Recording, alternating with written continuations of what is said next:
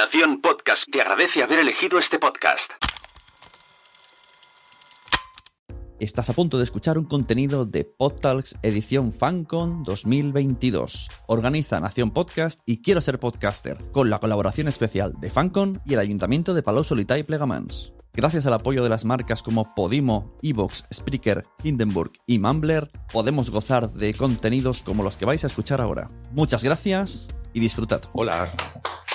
Hola. ¿Te dejo el guion a ti? O sea, para Aquí que lo tú... tenemos los dos por si acaso. Sí, a ver, os explico rápidamente por qué eh, le digo que me lea él. Yo llevo, ya, justo voy a hacer un año que tuve un desprendimiento de retina, entonces ellos son a veces mis ojos, me ayudan, porque hay cositas que, de todo que estos focos me vienen fantásticamente bien, no estoy enfadado, estoy ciego directamente, pero vamos, que se, va a ser una horita muy chula. Eso es. Pues muy contentos de estar aquí. Sí, La verdad. la primera vez en un teatro y no haciendo cosas que no sí, debemos. normalmente es con una mesita delante, así muy, muy serios, Sí, muy, muy portátil. Yo ahora que me había acostumbrado a llevar el micro este El así, pinganillo. en- exacto, pinganillo, ahora vuelvo al micro, es bien, es un volver a los orígenes radiofónicos, sí. ¿no? Que venimos de radio. ¿Quiénes somos nosotros? Pues, ¿quiénes somos? Pues Xavi, aquí, Xavi Capa, la, la voz, la Hola. voz, esa voz profunda, esa voz. Sí, bueno, de hecho el otro día me definían como un... Me gustó mucho porque intentaban como medio insulta- insultarme con cariño. Eres un, eh, eh, un locutor mediocre, me decían, Sí, ¿no? eso es. Eh, que tiene la necesidad de explicar cosas. Digo, acabas de definir a todos los podcasters un poco, no lo de mediocre, que hay gente muy buena, pero en mi caso dio en el clavo, digo, porque siempre estás aprendiendo. sí, Yo llevo sí, sí. un montón de años, 400 programas o más. Y, lleva, bueno, empezó en la radio, en Radio Gracia, y empezó, y lleva picando piedra, picando piedra, Ostras, sí. y poco a poco vamos viendo, va viendo resultados. Ya pico cuerdas vocales directamente. Empecé con vocecilla y ahora pues eh, a medida. Él es Carlos Zetay, él viene de a nivel profesional de temas informáticos, eh, es- ha sido programador, pero ahora está de responsable de IT, creo, y bueno, él está en, en una empresa maravillosa, eh, progresando, pero siempre paralelamente eh, su vida ha estado ligada a los videojuegos. Y eh, nosotros nos conocimos con un proyecto de hace muchísimos años, porque ya tenemos una edad, y pues eh, redactábamos eh, noticias, eh, valoraciones de videojuegos, íbamos a presentaciones, eh, nos daban hasta camisetas de videojuegos en aquellas épocas, o sea que Y venimos es, de... que, y es que cuando era pequeño quería ser químico. Luego hice química y dije, no, esto no. Luego lo viste. Luego quise hacer eh, periodismo y empecé, me gustó mucho, pero luego me puse a trabajar. Y ahí dije, uy, entre el trabajo y el periodismo, mm, creo que me voy al trabajo que me da dinero. Y de ahí, no lo hagáis, ¿eh? por cierto, no, no, no sigáis mis pasos. Y de ahí me puse a, a- a- a hacer informática y, bueno, mi profesión ahora mismo es la informática. Y una de las cosas que más me gusta contar en los podcasts es cosas complejas, hacerlas fáciles para, para gente que no tiene conocimiento informático. Y es parte de lo que hacemos en, en sector gaming, ¿no? hacer accesibles cosas que parecen eh, extraterrestres, cada vez menos, eh, luchando cada año, desde que estamos haciendo estas cosas, por la divulgación ¿no? de lo que son las experiencias digitales, de lo que son los videojuegos, de lo que eh, a algunos les sonaba chino, antes eran el mal, los videojuegos, bueno, cuando había alguien que había hecho alguna fechoría, pero que estaba relacionada con el hecho de haber jugado videojuegos, no, es que ha hecho esto que es lo peor del mundo, pero juega videojuegos. Es como si dices, bueno, es que ha hecho esto y respira oxígeno, pues todos somos malos, ¿no? Entonces, un poco veníamos también de la vertiente del rol. Acuérdate de que el rol era el mal, cualquiera que jugaba rol era malo, y los videojuegos venían por ese camino. Por suerte, hoy en día eso ha cambiado bastante. Un poco como los Beatles y los Monty Python, ¿no? Era como el, el- el mal. Exacto. Pero luego se volvían a comprar los discos. Eso, Eh, ah, eso lo es. quemo, pero me voy ahora a la tienda y me cojo otro.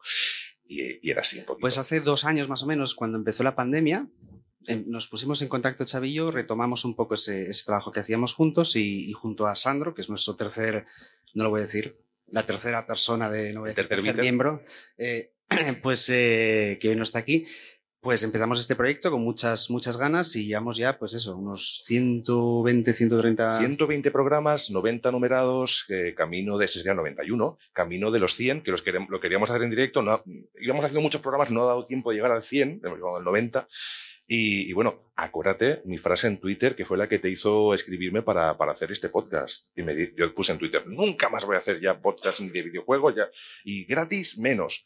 Y a las horas o minutos me escribió él, oye, ¿qué, qué te parecería volver a intentarlo y vamos hacia adelante? Y mira, aquí estoy, me, me lió, me lió y, y hemos vuelto. Nos liamos. Solo nos llevamos liamos. dos años, fíjate tú. En fin, ¿qué nos toca ahora? Cuando los programas empiezan, normalmente decimos a qué hemos jugado, pero en este teníamos que explicar pues, qué es Sector Gaming, qué somos nosotros.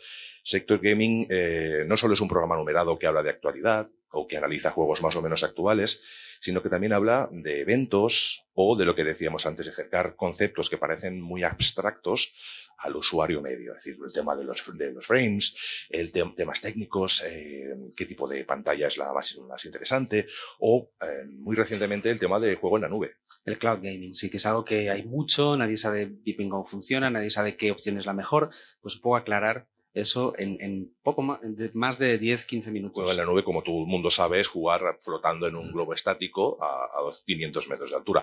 No, pues es poder jugar desde cualquier aparato conectado a Internet que hace que tu aparato no, no dependa de la potencia que tenga. Esa tablet la conecto ahora mismo a la nube, a Internet, y juego a mi Xbox sin preocuparme de que este aparato, esta tablet, lo pueda manejar el juego. Ya lo hace otra máquina por mí. Y esto es el futuro, básicamente, entre otras muchas cosas.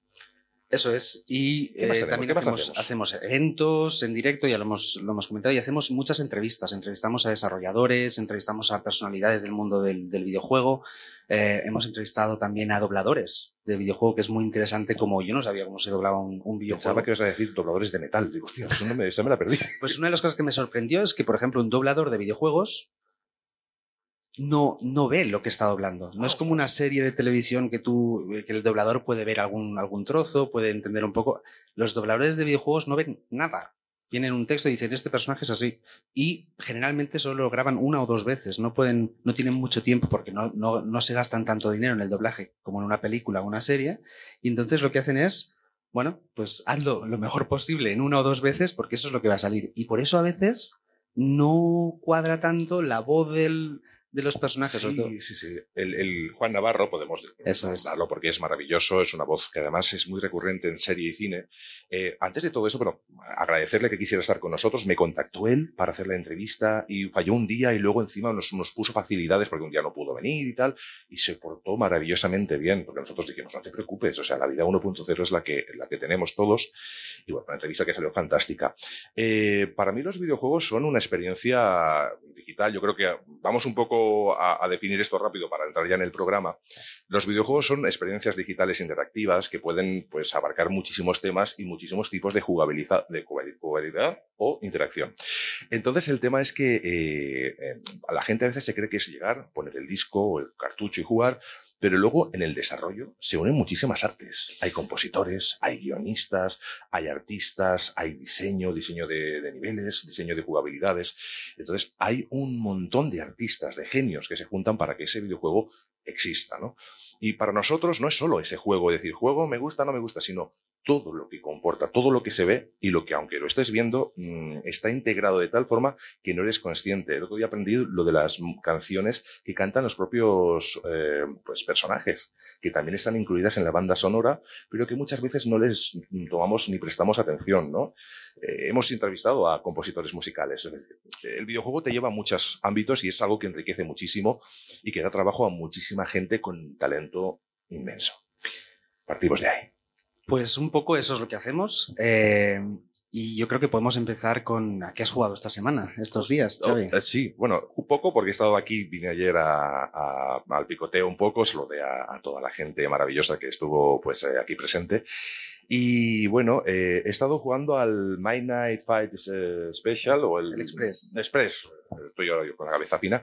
Y es un videojuego, eh, este, este videojuego es de esos juegos que tiene muchísima violencia, que dices, claro, no sería el más bonito de explicar porque podríamos empezar con un Minecraft. Pero bueno, es uno de esos videojuegos que como todo, tiene muchísima violencia y es un juego donde tú tienes que acabar con todos los enemigos que están en, la, en el escenario.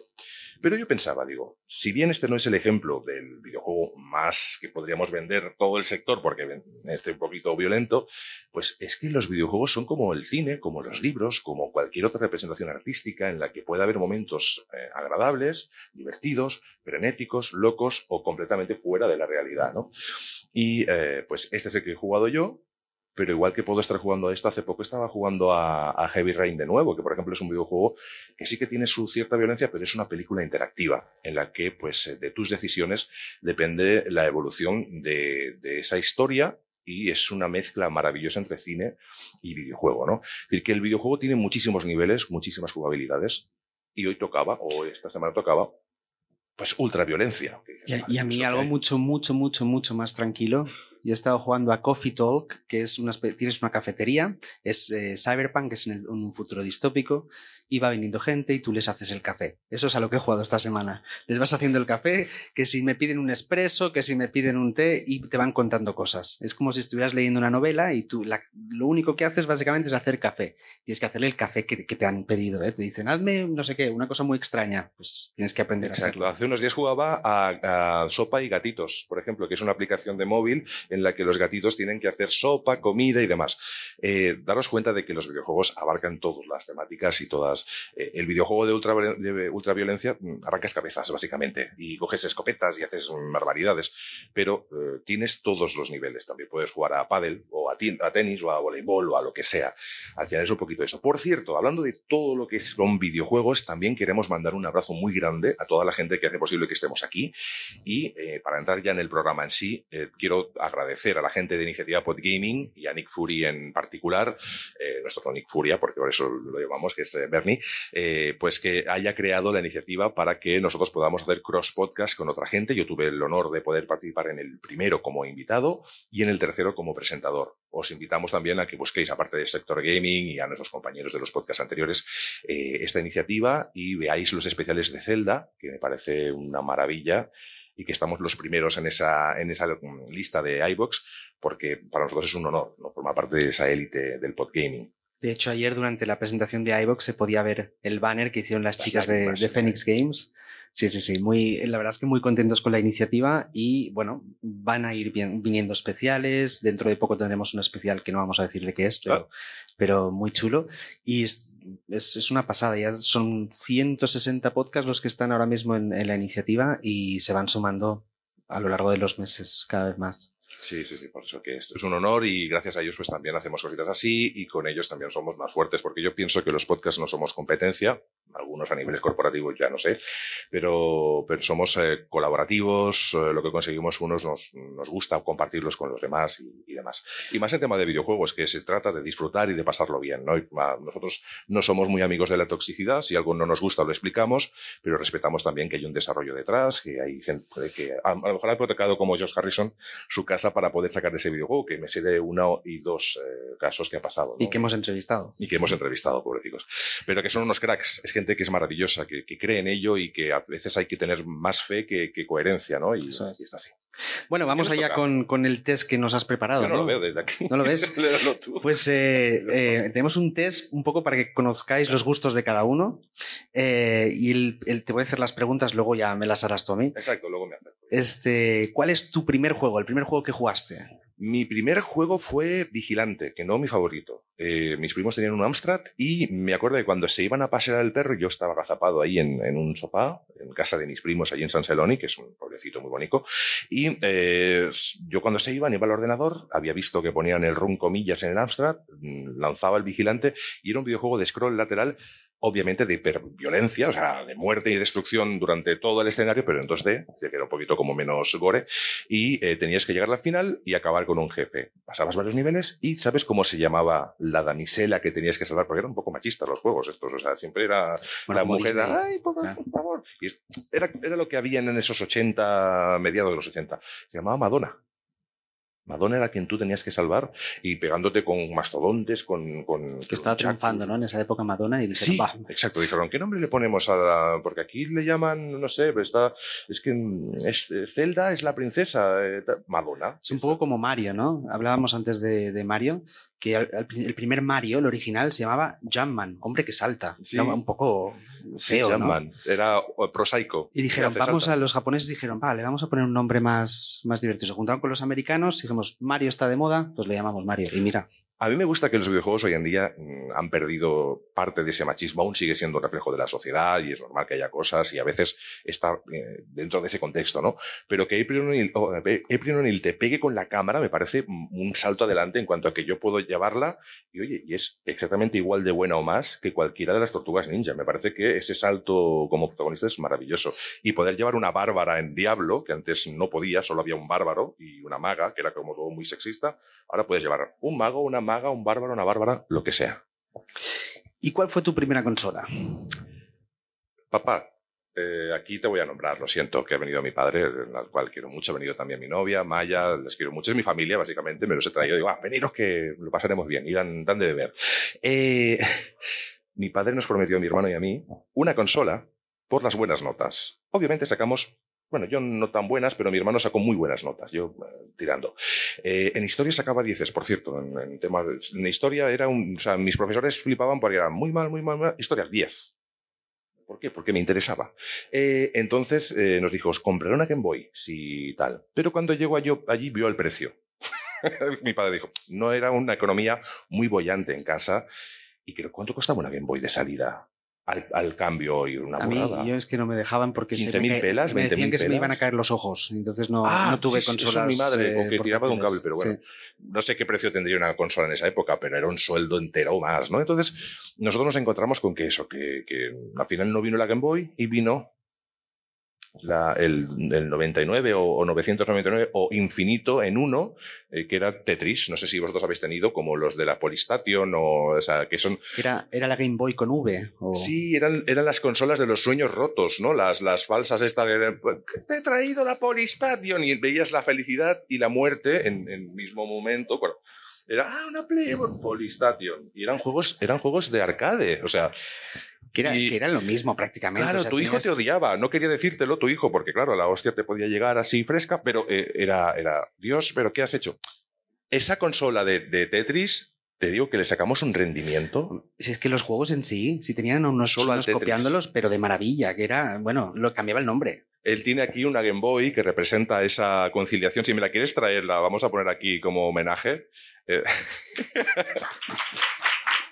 que es, representa ese regalico, mira, me la, me la acerca el compañero, con el Wario Land.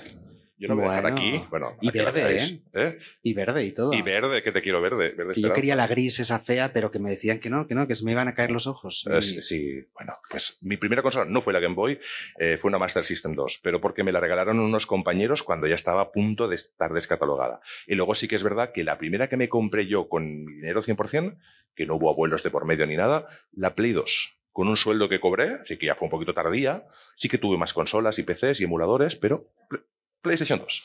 Iré más ágil en las siguientes preguntas. ¿Cuál es tu juego favorito? Baldur's Gate 2 de rol. Eh, además estaba doblado al castellano y un personaje tenía, era un guerrero enorme, calvo, se llamaba Minsk, que nunca me olvidaré, y decía una frase que era bubú a los ojos, porque tenía un ratoncito que luchaba a su lado. Era un berserker, un guerrero loco que no paraba hasta ganar a todos sus enemigos, y le acompañaba un ratoncito, pequeñito. Y dije, este es el mío. Este es mi personaje para siempre. Y se llama Minsk. ¿Y cuál es el que más te ha, te ha costado acabar? El más difícil.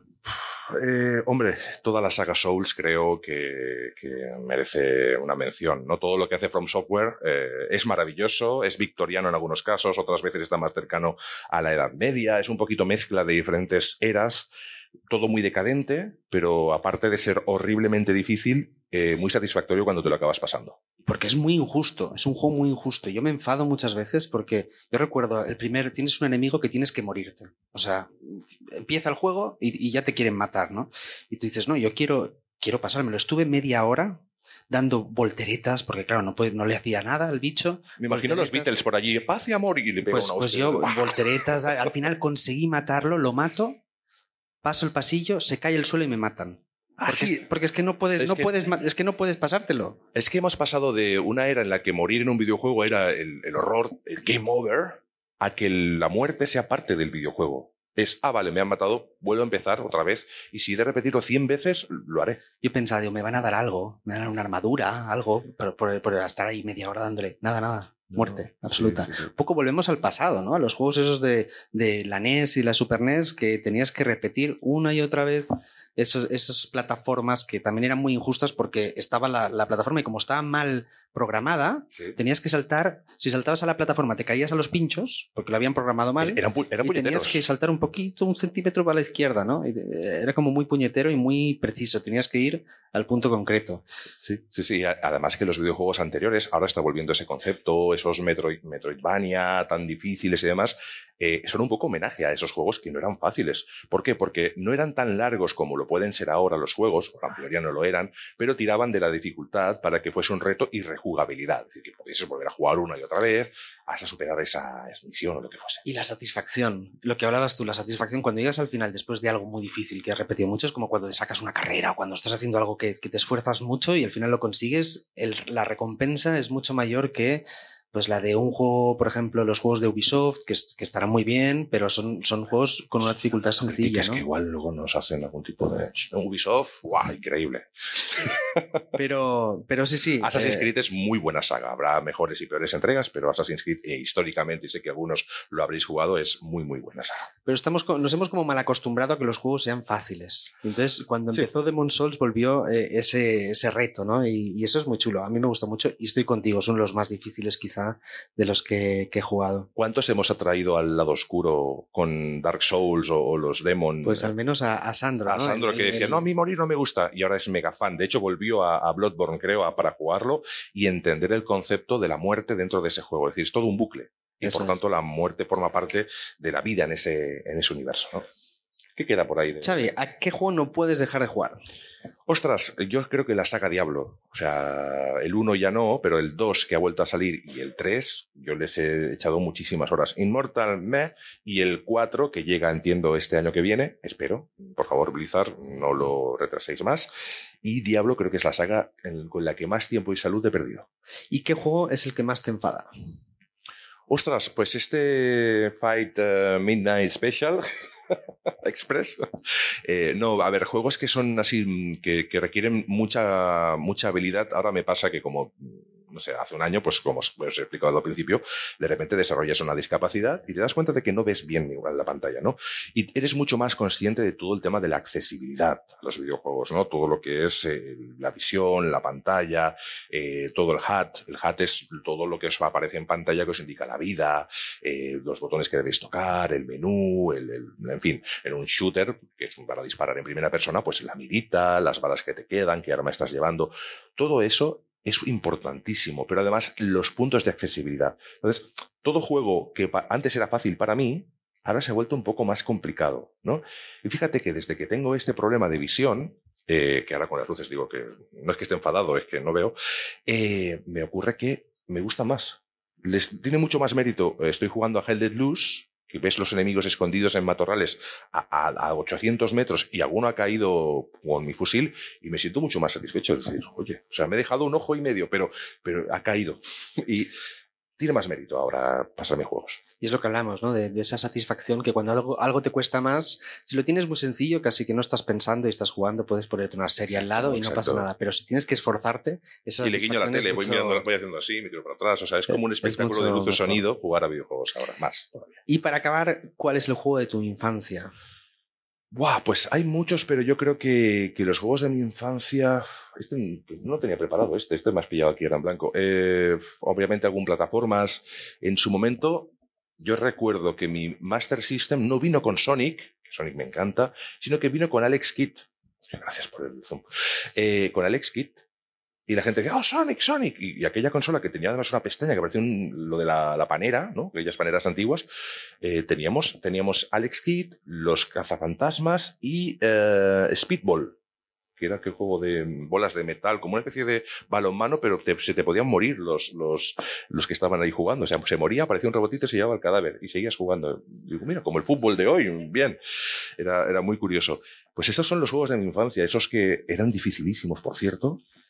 Dificilísimos todos, no te pasabas un juego, o sea, y los códigos, cuando te- tenías que irte al colegio o tu padre te amenazaba con arrancar el cable automáticamente y, claro, el código para guardar una partida abarcaba toda la pantalla, era venga, 17.000 caracteres. Libretas con los códigos, porque como no se podía guardar en el, en el cartucho, porque no tenían ni pilas, ni no se había Y inventado eso, un código, pon una No, letra, cámbiala. Entonces te daban un código y, si ponías el código volvías a empezar en ese mapa, pero si te- el código estaba mal, tenías que volver a empezar desde el principio. Era... Ahora, ahora te toca a ti, me lo has puesto en Zoom, que me parece genial. Pues vamos Ahí está. Tu primer juego.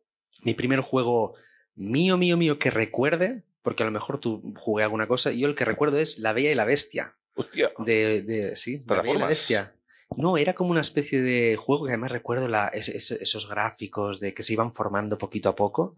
Eh, y era, la, la- yo recuerdo la Bella y la Bestia y, y era como, tenía minijuegos dentro que te iban contando como la, la película, pero tenías, pues había la que limpia, no me acuerdo cómo se llamaba, una, la que era una escoba, sí. pues iba por el jardín sacando la nieve, por ejemplo. Oh. Y bueno, pues ese es, ese es mi primer juego. Ya, está bien. Que no tu favorito, por lo que puedo llegar a uno. Bueno, No, pero fue el único juego que tenía en el ordenador y bueno, fue mi primer ordenador y con- lo jugué con mucha ilusión y mira, pues yo luego que- me aprendí todas las canciones. Claro, es que al final es eso, el primer juego que tienes en el ordenador, mi padre jugaba al of Vampires, y, o a veces incluso alguna vez que otra al Broken Sword, o esos juegos que están en el PC y que él investigaba, uy, qué cosa más chula, y, y lo veías, y yo llegaba y veía a mi padre jugando y, y pensaba, digo, qué bien que esas generaciones con, con gustos tan diferentes se acaben juntando Y en tengo que decir que el, el primer juego realmente no era mío, era de mi tío. Cuando iba a casa de mi tío y tenía un Mac de esos viejos con el, el floppy, eso- esos disquetes blandos, lo metías tal y era el Space Invaders y se veía en verde. Eran esas pantallas antiguas que se veían verde y, y un poco de verde brillante. Sí, sí, sí. Sí, sí, sí. Muy bien, pues ahora tu primera consola. Mi primera consola fue la NES. La NES. Empecé con, con Nintendo. Yo quería la Game Boy, todos tenían la Game Boy, todos tenían cosas portátiles. Y, y no, y no, fue la, fue la NES, mira. Pues este, pues Disfruta. fue, fue la NES y, y jugué poquito la NES porque enseguida que me la compraron, eh, s- salió también la, la, la Super NES. Cuando, porque ya era como casi al final. ¿no? Entonces jugué un par de añitos a la NES, pero a la que más caña le pegué fue a la, a la Super O Nintendo. sea, cogiste la última parte de la NES, Eso Super es. Nintendo. Eso Yo es. pasé por Sega también, Master System, Mega Drive. O sea, la Mega Drive de potencia, la NES era mejor y los juegos un poquito mejor. Pero esos juegos exclusivos de Sega, que eran un poco raros. Comic Stone es un juego que es un cómic interactivo, me parecía fantástico, soy muy de esas dos vertientes. Y, y, eh, eso sí, la, la NES tenía también panera, o sea, tenía como una pestaña. Sí, sí, sí, la, la pestañita y metías el cartucho y hacías... Sí, sí, sí. un día digo, un día saldrá esto. Yo de la NES al Duck, al Duck Hunt y al primer, obviamente, el, el Duck Hunt que venía con el primer Super Mario o con el segundo. Fue el segundo, creo. El segundo. Y tenía ese Zelda con el cartucho dorado. Uh, Chulísimo, chulísimo. eran maravillas. Y luego tuve la Master, la, la Mega Drive también. Porque Es que se separaron era- mis padres y claro, tenía que tener una en cada casa, porque si no... Y dijiste, en vez de la misma consola, me Claro. cojo otra y pim pam. Eh, está muy bien. Pues nada, se me ha apagado la pantalla, pero. Tengo que tener que- Sí. Ahí está. ¿Tu juego favorito? Mi juego favorito, sin dudarlo, es. Secret, Secret of Mana. Secret of Mana, Seiken Densetsu 2, salió para Super Nintendo y era un RPG. A mí me gustaban los juegos de RPG, ¿no? De, de ir leyendo, de ir haciendo misiones. Y era el primer juego que podías conectar más mandos, el primer RPG que podías conectar más mandos y venían amigos a pasarte, eh, pasarse el juego contigo. Y luego cuando se iban, tú podías continuar jugando la misma partida. Y era ese, ese poder venir, juégate media horita y, te vas, era perfecto. Le jugué, lo jugué muchísimo, muchísimo, Qué muchísimo. guay. Yo era de los que iba, o sea, no tenía este tipo de juegos, yo iba y me tenían que echar, o sea, media horita los, los cojones. O sea, era en plan, oye, que mi madre ha pensado que igual tienes que ir a tu casa, que igual quieren verte la cara de vez en cuando. Y, en fin, eh, cosas que pasaban. pero A mí es que se me caían los ojos y estaba más de media hora, ya te digo. Todo era malo en esa época, pero bueno, así hemos salido después. Eh, hemos dicho el juego favorito, el juego que más te ha costado, a ti, que te haya costado pasarte un juego.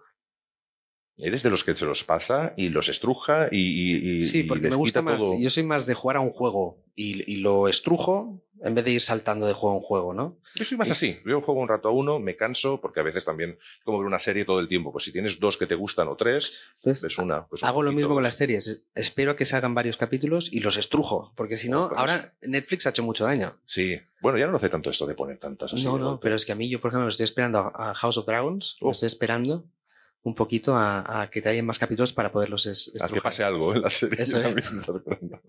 Pues el juego que más me ha costado me tengo que ir a eh, Mega Drive y al Ghost and Goblins. Oh, Ghost and El Goblins, Ghost, el Ghost and Goblins, que era aquel juego que ibas, era un caballero, que habían unos zombies por ahí, y ibas matando zombies, y cuando te tocaban los zombies, en vez de, no sé, que se te cayera el escudo, o que te. No, se te rompía la armadura. Ibas en calzoncillos. Ibas Sí. en calzoncillos y seguías jugando en calzoncillos. Tenías esas dos, esas dos vidas, ¿no? La armadura, calzoncillos, y luego ya muerte. Yo, sí, yo hubiese hecho una programación de que luego les pudieras pegar con los calzoncillos también, en plan, con así, ¿sabes? Con tipo, con las toallas esas eh, giradas, pero bueno, no, no llegaron a tanto. Son juegazos y realmente hoy en día también están, mm, han influenciado ese tipo de juego a todo lo que ha venido ahora. Hay una vertiente indie. Para nosotros hemos de entender que ahora en las noticias hablaremos del tema de los AAA y demás, que los indie, las producciones independientes de estudios pequeñitos, de gente que se ha dejado los ahorros, que ha tenido una idea, que incluso ha podido sacar influencias de otros títulos, están salvando a los videojuegos hoy en día. Casi todo se está retrasando. Y luego lo hablamos más extensamente. Eh, un juego que no puedas dejar de jugar, aún hoy, que vuelvas, el recurrente. Es como los libros. Yo tengo el libro de Rebeldes. ¿Sabes la película de Francis Ford Coppola? Es el libro que siempre vuelvo a leer. No sé por qué, a mí me encantó y con Soda Pop y demás. Eh, ¿Cuál es el videojuego? Pues más que un videojuego, te diría que es un tipo de videojuego, es un, eh, eh, son los shooter, pero no los shooter tipo Call of Duty o este tipo, sino los shooter esos más clásicos multijugador como Counter-Strike, por ejemplo, o el último que estoy jugando, que ya lo sabes, es mi juego de cajón, es Valorant. No me Eh, digas, nunca, no, no sabía nada de este juego. Es, es ese juego que cuando tengo, no sé, media horita y hay veces que no me apetece jugar a nada, pero me pongo un- una partida de Valorant o me pongo, antes me ponía una partida de Counter-Strike. Sí, el, el Valorant, de hecho, a él, cuando juega, juega también que le llaman eh, tramposo en el chat. O sea, tú, él está jugando, haciendo unos niveles, está disparando, ¿verdad? Y le ponen tramposo, qué. Bueno, en fin. Sandro también me llama tramposo. Exacto, pero bueno, lo, lo dice con cariño, no, no pasa nada. ¿Y qué nos queda? Eh, el juego que más te enfada, cosa que en ti, eres un, eh, es una persona muy afable, yo soy más de mecha corta y él es de afable, coherencia, bueno, excepto cuando hay Hasta algo... cuando me enfado. Exacto, Lo que que- pasa es que tengo mucha paciencia. Exacto. Yo tengo paciencia para algunas cosas y para los videojuegos menos, pero es normal. Luego me leo libros gigantescos y, me los disfruto, pero... Los juegos que me enfadan son los juegos que son aburridos, los, los juegos que los alargan de forma artificial para que Mm. estés más tiempo. Cuando ya me pasa una cosa y, ya es- y tiene que ser el final y ves que luego viene otro y tienes que ir al monte a coger una pluma porque la pluma esa es muy importante. Quédate con la pluma que está abajo, ¿para qué tienes que subir hasta arriba? Es Delivery Bueno, Game. venga por la Exacto. pluma, trae la pluma, esos juegos me- que me hacen perder el tiempo, ¿no? Que siento que estoy perdiendo el tiempo. Esos juegos son los que no soporto y me hacen enfadar. Y de hecho suelo dejar, son de los pocos juegos que, que suelo dejar a medias. Yo recuerdo una anécdota de un juego de estos Delivery, que es un, es, eh, en este caso no era Skyrim, sino Oblivion, que es un juegazo, pero que muchas misiones es ve al pueblo, coge una caja, trae la caja y toma 10 monedas. Eh, eh, yo recuerdo que estaba jugando eh, hace muchos años y pasó mi padre. Y se quedó así mirando. Eh, Estas anécdotas de que tu padre pasa y crea que está, estás jugando un- o estás viendo un partido de verdad que sea de videojuegos o de baloncesto, ¿no? Con esos gráficos. Pues en este caso se quedó mirando y justo aparece un personaje y me dice, hola, ¿eres capa? Claro. Un personaje, una IA que te viene y dice, oye, esto hace muchos años. Yo sí, o sea, puedes responder sí, no, o sudar de su cara, o matarlo. Y, y a veces, pues en partidas podías. Es que es lo que tiene, el libre albedrío, puedes hacer lo que quieras. Y le dije, sí. Dice, gracias por confirmármelo, porque venía a matarte. Porque tengo una nota que me dice que tengo que ir a matarte, que me pagan por ello. Y esa interacción con las IAs, esas historias, sí que es verdad que mucho tiempo estabas caminando de, de lado a lado, es un walking simulator, pero para mí The Elder Scrolls es una saga extraordinaria. ¿Por qué? Porque a veces sensación de soledad, a veces sensación de estar con, en, en una, en algo muy grande. En el de Oblivion tenías que cerrar portales dimensionales en los que entraban, mm, pues, eh, no sé si dragones, pero demonios a, esa dimensión y debías impedir esa invasión a gran escala, ¿no? Es como, wow, es que las experiencias que nos dan los juegos, en Skyrim teníamos que luchar contra dragones o aliarnos contra dragones, Parturnax, no sé si te acuerdas de Parturnax, soy Parturnax, y era, wow, era un dragón que te hablaba y te daba su sabiduría y te explicaba por qué eran malos los otros dragones, ¿no?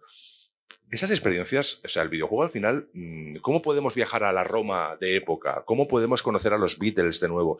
Con experiencias VR, con experiencias cercanas a la gamificación, al gaming, no sé, me parece maravilloso. Que no te guste la violencia es normal, puede ser, pero tienes 10.000 millones de opciones más en otros ámbitos.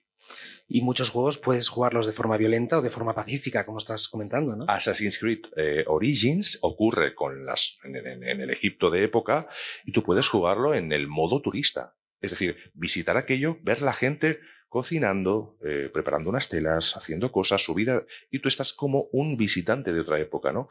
Es maravilloso. Incluso puedes escalar las, las pirámides y la policía no te lleva. ¿Qué nos queda? El juego de tu infancia. El juego de mi infancia. Es difícil. Porque claro, luego hay tantos. Pues sí, pues sería Link to the Past, todos esos clásicos RPGs de, de Super Nintendo, quizá. Sí, sí, Link to the Past, Secret of Mana, mm, y luego ya más adolescente, ahí ya iba a el Smash. El Smash Bros. le jugué, Oh. jugué muchísimas, muchísimas horas con mucha gente. Bueno, pues no sé cuánto tiempo llevamos. Yo creo que llevamos la tira. Que somos aquí de enrollarnos. Media horita. Media horita. Bueno, mira, pues me está encajando. El guion lo hice a ojo, nunca mejor dicho. Y, y mira, vamos súper bien.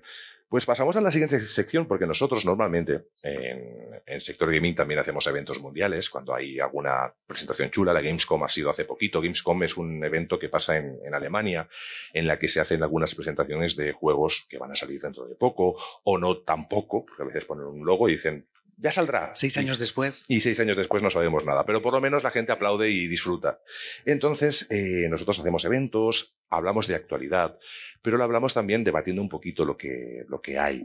Entonces, en vez de hacer noticias, si fuese un programa regular, diríamos, "Ay, pues han salido cosas, eh, vamos a-". no, eh, vamos a hablar de las noticias más potentes que ha habido durante este tiempo y eh, si quieres leerlas tú y... Sí, sí, sí. Básicamente una de las grandes noticias de los últimos tiempos ha sido que Microsoft eh, ha hecho una oferta de compra a Activision Blizzard. Activision Blizzard, si os suena, posee Call of Duty, entre otros muchos, pero Call of Duty yo creo que es la IP más potente number one.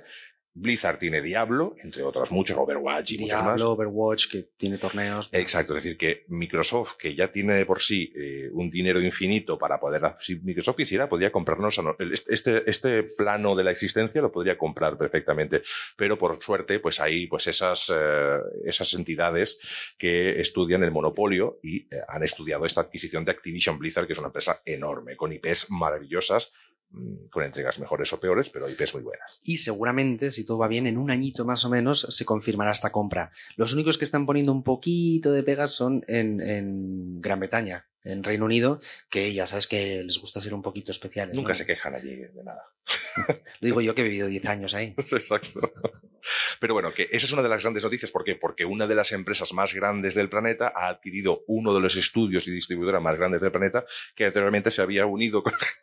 Y aún así, y aún así, hay que decir que Sony sigue siendo la número uno, sigue estando en el número uno a nivel de, de- de economía en, en videojuegos, ¿no? Y Microsoft pasaría a ser la número dos si, si aceptan esta, esta oferta de compra. Yo sé que nosotros saltamos como fans de los Beatles también un poco, ¿no? En esa época de, oh, que van a comprar Activision, porque Activision Blizzard estaba un poco de capa caída y pensamos que esto, mm, pues, revalo- revalorizaría, revitalizaría eh, todo lo que son las IPs y siempre va bien.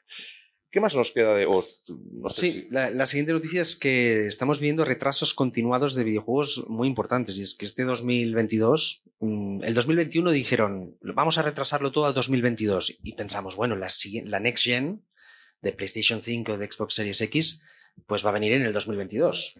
Tendremos todo, bueno, no, no, no tendremos cartera para pagar todos los juegos, ¿no?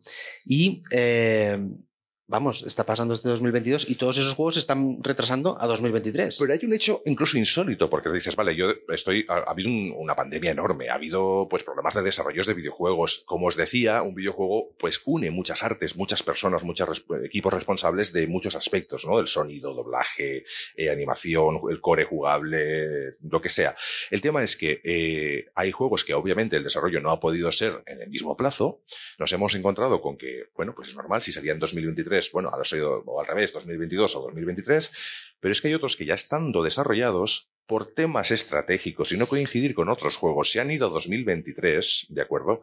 Y justo al hacer eso, otros juegos que se supone que también iban a salir y que no iban a coincidir, se han ido también a 2023. Entonces yo creo que va a estallar el mercado en 2023. Si sale todo lo que ha de salir, eh, mi pobreza va a ser absoluta. Bueno, primero que no lo voy a poder comprar, o sea, lo tengo claro. Pero si lo quisiera comprar, mi saldo sería de menos 200.000 euros o, no sé, en el cómputo del año. ¿eh? O sea, no podemos eh, asimilar todos los lanzamientos AAA que están habiendo y se retrasan al año que viene.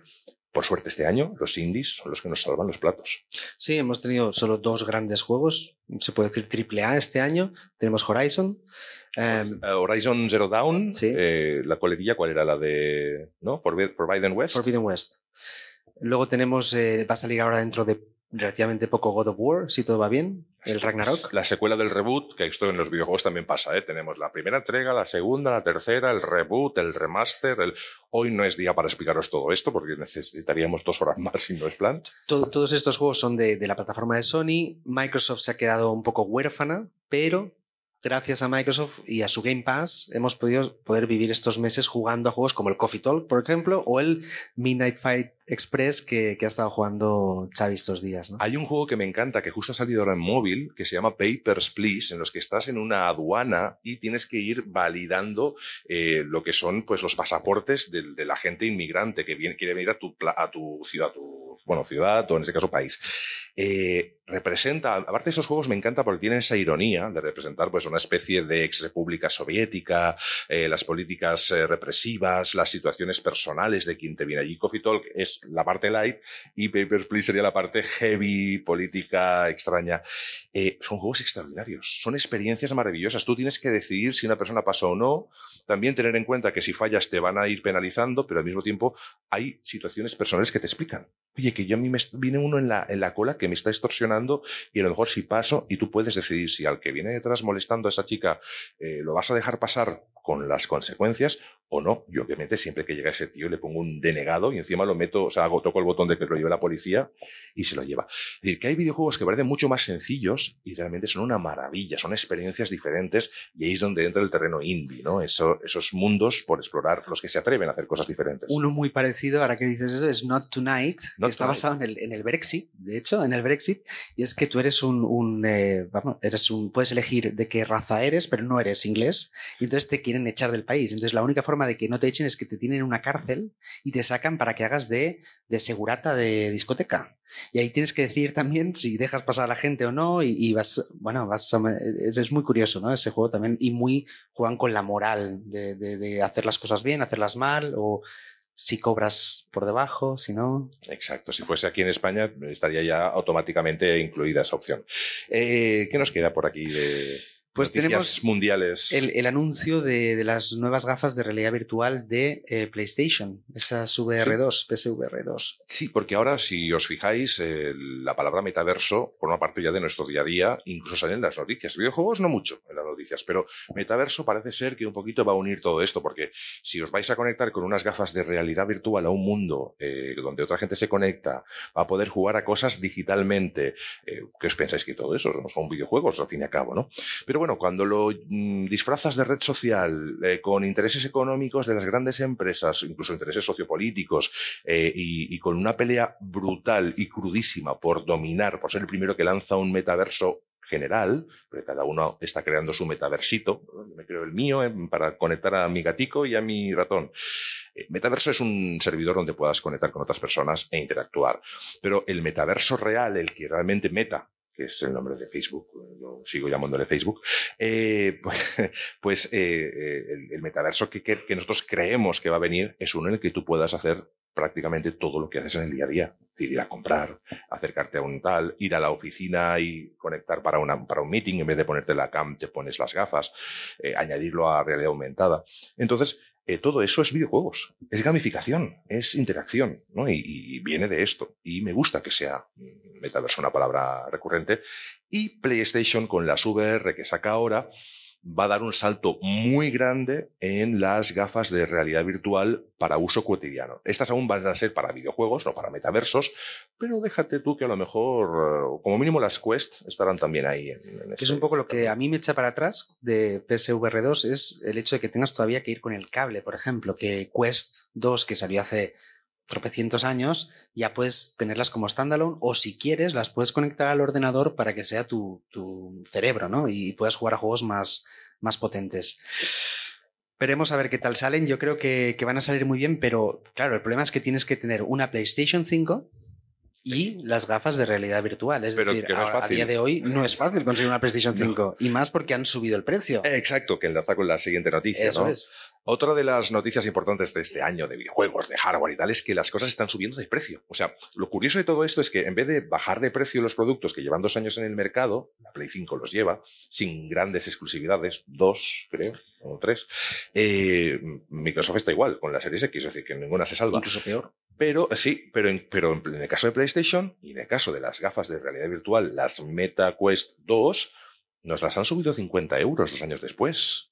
Es decir, ¿cuál es el futuro de, de los videojuegos? Es que me subas de precio las cosas. No, es que han cambiado las cosas, sí, pero es que también la gente está, con perdón, en la mierda. O sea, venimos de una crisis, de una crisis global y vamos de cabeza a la misma, pero multiplicada por, por 5, por 10 o por lo que sea, ¿no? Porque, porque obviamente eh, aquí han habido las ayudas del COVID, pero ahora que el COVID ya no está, ¿eh? que ya ha desaparecido, ya no se sabe nada, todas esas ayudas tienen que volver y esa industria que se paró tiene que intentar recuperar el tiempo perdido, pero Para mí, aunque no sea justificable esta, esta subida de, precio, creo que hay que entender un poco el contexto ¿no? de, esa, de esa crisis y hay que entender que Quest 2 a día de hoy no tiene competencia.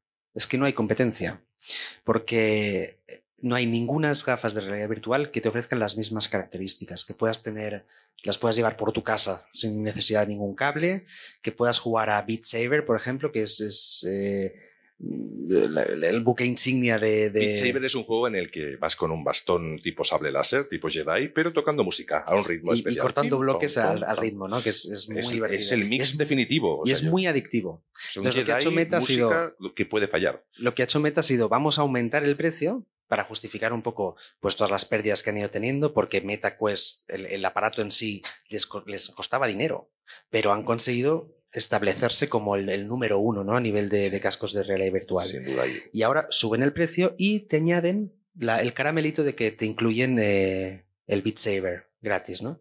¿Qué ocurre? Con PlayStation 5, primero, no tienes mm, juegos a día de hoy. Tiene, a día de hoy te puedes comprar una PlayStation 4 Pro y disfrutar de muchísimos más juegos de los que puedes disfrutar en PlayStation. Y la diferencia no es tanta. No, la, la- la diferencia no es tanta, pero bueno, si consigues una Play 5, que ese es el primer milagro, con 50 euros más cara, sí que te vienen los Classics estos, que te vienen los juegos de Play 4 adaptados a la Play 5, pero no mejorados, y tienes para alimentarte de la generación anterior en casi todo. Pero en esta nos damos cuenta de que muchos de esos juegos son transgenera- transgeneracionales, es decir, que eh, pertenecen a una generación anterior, esta no acaba de arrancar y como decía otro día Bernie también en Iniciativa Podgaming, casi me saltaría esta generación en cuanto a que los juegos que estamos viendo podrían rodar en un ordenador de gama media Es que no ha empezado. Es que no hemos visto la nueva generación todavía. Hemos visto eh, Horizon, que se ve muy Sí. bien y tal, pero es un juego que podría salir en PlayStation 4 Pinceladas, sí. Exacto.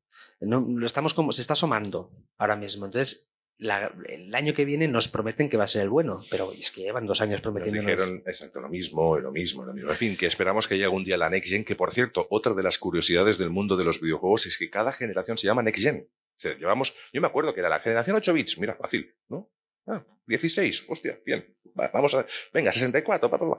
Pero claro, llegó un momento en el cual dijeron, oye, mira, ya nos hemos, ya, ya nos, nos anudamos la lengua ca- cada vez que tenemos que nombrar la generación, y desde hace 10 años es Next Gen, Next Gen, Bueno, Next- siguiente. siempre es la siguiente, pero claro, es un poco, o sea, no sé, hemos de cambiar eso. Y yo creo que la- una de las grandes noticias que tenemos que decir hoy es el anuncio de Quest Pro.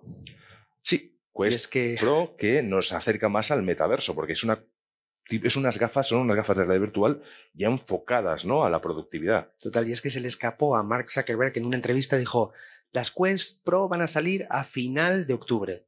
Entonces sabemos que va a haber un evento en septiembre, un, un Meta Connect, que van a anunciar estas Quest Pro.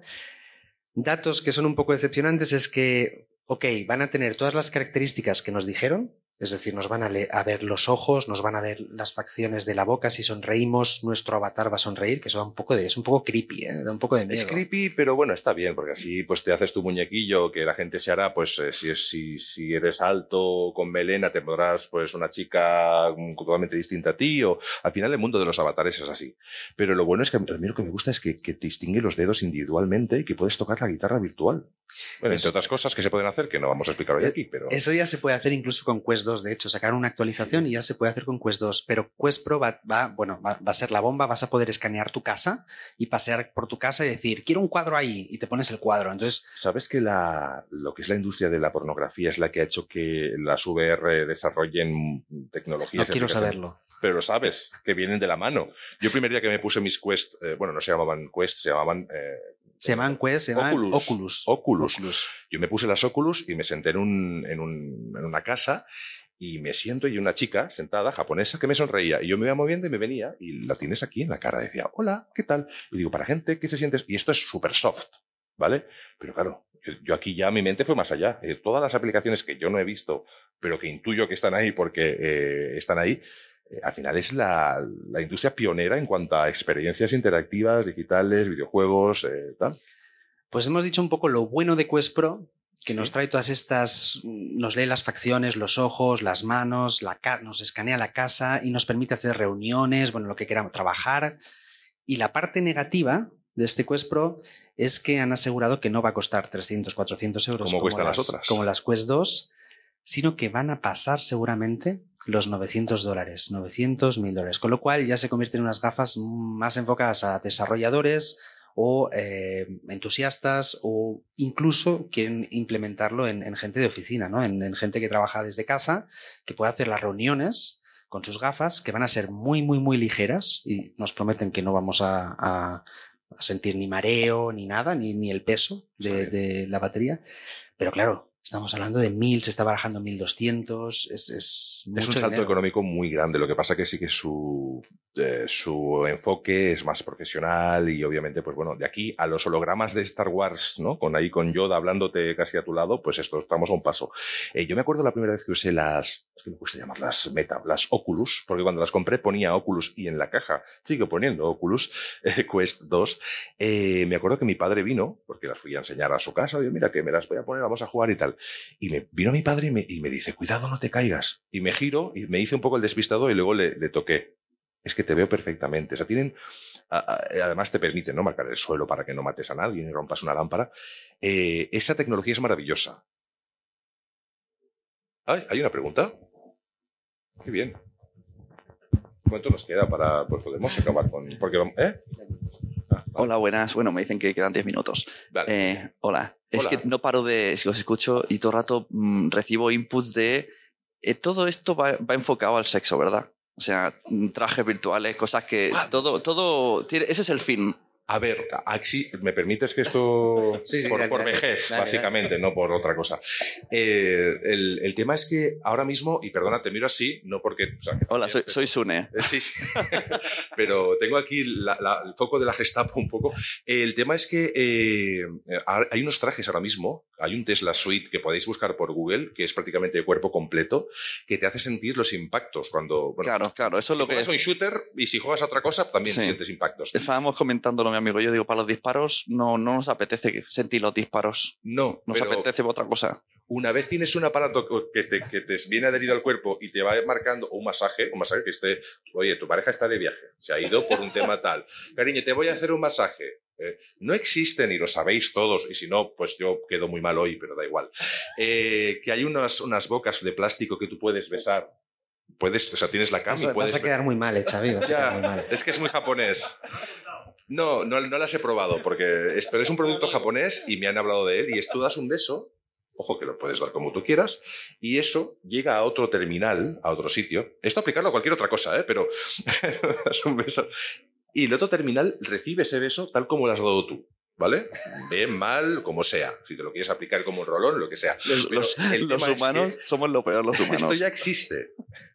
Y hay trajes que, eh, de hecho, hay una empresa española que está haciendo como una especie de chaleco para que tú sientas, pues, eh, si estás jugando un juego de katanas, pues donde te impactas. No duele, pero sí te marca. Yo, yo estoy con su, yo el tema de los impactos no, ese que este, no me va. Pero sí, la, la, industria del sexo es una parte importante, yo creo que en, es normal. Eh, hay otra, hay otra.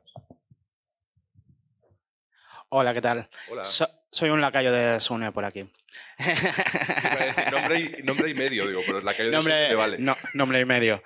No, estoy aquí en las redes. Eh, bueno, mi, nombre es Javi. Eh, bueno, todo lo que estáis explicando, la verdad que a mí me entusiasma porque yo, por ejemplo, nací con la Play, soy uno de los afortunados que tiene la Play 5, eh, me inicié con el Final Fantasy 7, sobre todo, es mi favorito, pero yo me quería enfocar más a otra vertiente, dejando el tema sexual que nos ha dicho Sune.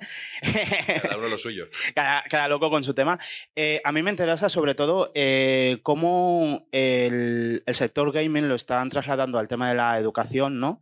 Eh, hay muchos casos como el tema de Lego o Minecraft que han utilizado este recurso, sobre todo ahora que estáis mencionando el tema de la realidad virtual, eh, para enseñar, por ejemplo, a temas de historia, como el caso de Assassin's Creed Origin que has comentado. Eh, quería saber cuál es vuestra opinión de cara al futuro eh, sobre esta adaptación que están haciendo los videojuegos para las enseñanzas y también para el mundo de los negocios que ahora están, eh, digamos, entrenando a muchos equipos comerciales con el tema de gamificación, utilizando un juego virtual y todo esto, vosotros, ¿cómo veis que va a seguir avanzando? O si estáis escuchando o habéis escuchado algo al respecto. Muchas gracias. Pues, pues mira, precisamente yo cuando estuve, los últimos años que estuve en Inglaterra, estuve trabajando para una, un grupo, llevaba la informática de un grupo de academias y de escuelas de secundaria. Y una de las cosas que hice fue promover mucho el, el, uso de Minecraft como una herramienta de ese Minecraft especial dedicado para la educación, como herramienta para aprender a programar. Y eh, fue muy chulo para mí eh, ver cómo los, los, niños que no sabían lo que era programar empezaron a poner los bloques, empezaron a ver el resultado. Eh, el Lego también ganaron ligas, que, tenían las medallas de las ligas de Lego, y ver cómo después esos chicos salían con 16 años y se ven hacer pues, los A-levels, que son el equivalente a la, a selectividad, y lo enfocaban todo a la, a informática. Y lo que más me gustó es que hicimos un grupo de, de promover el tech en las chicas que era algo que, que es todavía cuesta, ¿no? Y es, se llenó de chicas que se pusieron a estudiar después, cuando salieron de, de, la escuela secundaria, se pusieron a, a, estudiar informática y programación porque querían ser developers. Y eso a mí me encantó porque era como poner el granito de arena, ¿no? Exacto. Y sí. con, conforme más desmitifi desmitifiquemos este, este, los videojuegos son malos, son para mm, que, que no te hacen nada, no te aportan nada. Yo aprendí inglés jugando a, a RPGs jugando al Final Fantasy. Yo jugaba con un diccionario, con el, Oxford Pocket, eh, lila, y jugaba y leía muchas cosas, no tenía ni idea de lo que me estaban contando, pues yo iba leyendo y así me enteraba de los videojuegos. Ahora que vienen todos doblados es un poco más, más difícil, ¿no? Pero... Sí, bueno, ahí, ahí, también lo puedes cambiar. A mí me gusta, por ejemplo, poner Ghost of Tsushima en japonés, porque creo que es la esencia. Y luego, sin necesitar los subtítulos, aquí hablamos del tema de la accesibilidad. Sobre la pregunta concreta, eh, a mí me gusta, a mí, yo soy muy fan de la historia, eh, Segunda Guerra Mundial, desembarco de Normandía, poder decir que has estado, aunque sea de forma virtual, en ese desembarco, mejor o peor, mm, porque a veces hay algunos juegos que lo dan, o sea, que lo representan mejor o peor, o estar en Roma. Es decir, estar luchando con la legión, eh, batallando. Eh, ayer comentábamos en el networking que hicimos aquí, que por cierto, para años que vienen os invitamos también a venir porque es súper chulo compartir con gente con tanto talento. Pues hablábamos de que habíamos jugado al, al Rise Son of Rome, que es un juego que también es de hace mucho tiempo, pero estaba como avanzado a su época en cuanto a nivel técnico. Y aunque sea un juego relativamente corto, es maravilloso, ¿no? Eh, al final, eh, el, videojuego lo puedes aplicar a aquello que te guste. Puedes vivir una película y que tus decisiones pues cambien el desarrollo o el final o el, el futuro, el destino de los personajes. Pues poder vivir la historia a nivel de enseñanza, pues cuánto me va a servir a mí poder estar en la Roma de época caminando por las calles y la gente peleándose o, o pintadas o prostitutas que se acercan o, o, batallas o un comerciante que te intenta estafar o con el que es de recatear. Me parece genial. Y Origins eso lo tiene. Yo os invito a que lo juguéis algún día en el modo eh, turista, por decirlo así. Y es una pasada ir a Alejandría, amigos míos. Es una y, pasada. es, y es un poco también lo que con la VR, cuando se implante la VR y podamos andar por las calles, de, que ahora, ahora, por ejemplo, hay una experiencia en, en Oculus que salió hace años y que es espectacular, que es la casa de Ana Frank, y eso a los, a los chavales también le ponían en la escuela y se ponen las gafas y, bueno, aprenden toda la historia de Ana Frank, pero la aprenden con las gafas de realidad virtual, con lo cual es mucho más... La inversión es extraordinaria. Exacto. Jugamos Yo al Resident Evil 7, ¿te acuerdas? Y Resident Evil es un juego que puedes jugar normal en la pantalla. Nos pusieron las gafas de realidad virtual y nos metieron en Resident Evil. Todos conocéis la saga Resident Evil, a nivel películas incluso, todo el lore que tiene. Eh, cuando nos metieron en aquel juego antes de que saliera al mercado, yo estaba dentro de una casa y me, perseguía una abuela con un, con un farol y me agarró del cuello y me empezó a gritar a la cara. Y yo cuando salí, no, yo no fumo normalmente, pues me fue un cigarro automáticamente de, de que, con perdón, ¿eh? de, la, de, la audiencia, ¿qué coño me acaba de pasar? ¿Qué ha sido esto? Eso es la realidad virtual, pero era arcaico, ese gráfico no era tampoco bueno, pero mi cerebro estaba totalmente convencido de que yo estaba en una casa en ruinas y me perseguía una abuela eh, mutante extraña. Increíble. Y eso aplicarlo a cualquier experiencia histórica, eh, a nivel de ambiente, a nivel de lo que sea. Y sobre todo la accesibilidad que tienen ahora las Oculus, que es eso, estamos hablando de 300, 400 euros, te las pones y, y ya está, te puedes ir a, a donde quieras. Eh, en, en Steam hay escenarios recreados de Roma, tienes escenarios recreados de la, la Luna. Estuve, por ejemplo, en la estación espacial y te puedes ir moviendo como agarrándote a cosas, es, es tremendo. Ya nos ponen la música de salir de la discoteca, ¿no? Sí, hemos cuadrado el guion extraordinariamente bien. Eso que nunca lo conseguimos. ¿eh? Pues ha sido un placer eh, esta primera experiencia compartida con vosotros. Espero que no haya sido un peñazo del todo, que lo hayáis disfrutado, quienes jugáis más o menos, pero que como mínimo pues tengáis esa, ese gusanillo de echar una partida. Para, para el año que viene me traigo la guitarra fijo, ¿eh? Sí, eso sí. Gracias. Gracias. eh, suscribiros. y gracias a todos. Y damos pie al equipo que no sé dónde está porque los focos no me dejan ver.